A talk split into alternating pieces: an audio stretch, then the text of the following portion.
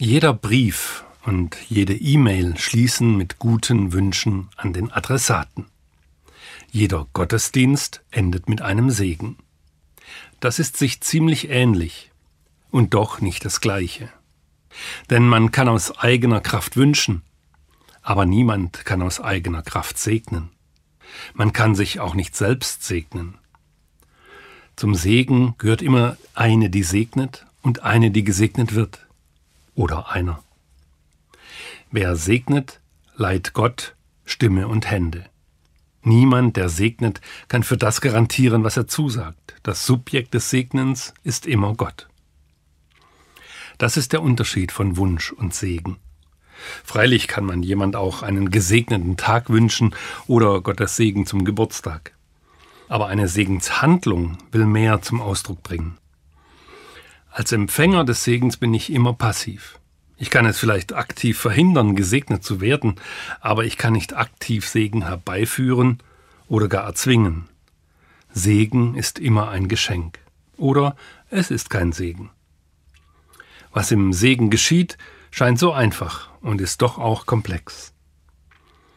Wie Segen wirkt, das macht mir eine Geschichte aus den Harry Potter Romanen deutlich. Ron Weasley ist der beste Freund von Harry Potter. Er träumt sein ganzes Leben davon, ein toller Quidditch-Spieler zu werden. Quidditch ist in der Zaubererwelt das, was hierzulande Fußball ist. Ron schafft es schließlich in die Quidditch-Mannschaft als Torwart. Leider zweifelt er ständig an seinen Fähigkeiten und lässt sich leicht von anderen beeinflussen. Seine Leistung als Keeper sinkt beständig. Und als die Gegner Spottgesänge über ihn erfinden, die frei zusammengefasst in etwa lauten Weasley ist unser King, der hält nicht ein einziges Ding, da ist es um ihn geschehen. Er versagt auf der ganzen Linie. Wochen und Tage schleicht er deprimiert durch die Gänge. Am Morgen des nächsten Spiels kriegt er beim Frühstück keinen Bissen runter. Sein Freund Harry beschließt zu handeln. Er ist im Besitz eines äußerst seltenen Zaubertrankes namens Felix Felicitas.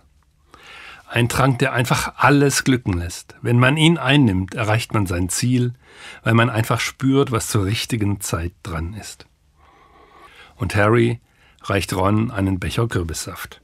Ron hat aber gesehen, dass Harry da vorher irgendetwas hineingetan hat. Das kann ja nur Felix Felicitas gewesen sein, folgert Ron. Und seine Laune bessert sich. Als dann plötzlich noch zwei Angstgegner im anderen Team ausfallen, ist es für Ron sonnenklar. Heute wird sein Glückstag. Er wirkt wie ausgewechselt, fröhlich zieht er ins Spiel, hält jeden Ball, demoralisiert die Gegner, weil er auch die schwierigsten Bälle pariert. Er ist so gut, dass die Spottgesänge schließlich von den eigenen Fans umgedichtet werden. Weasley ist unser King, denn er hält jedes Ding.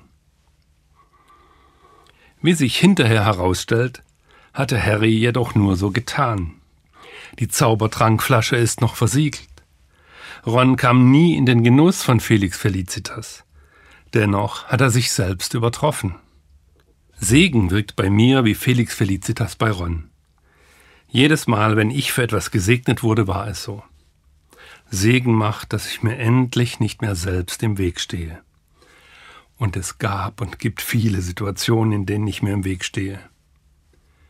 Segen ist wie ein Wärmestrom, in dem ich mich anders und frei entfalten kann. Segen entzweifelt. Segen macht gelassen. Segen motiviert. Segen macht gewiss. Segen ist Kompass. Segen hat Magie und ist doch nicht magisch. Shalom. Gott segne Sie.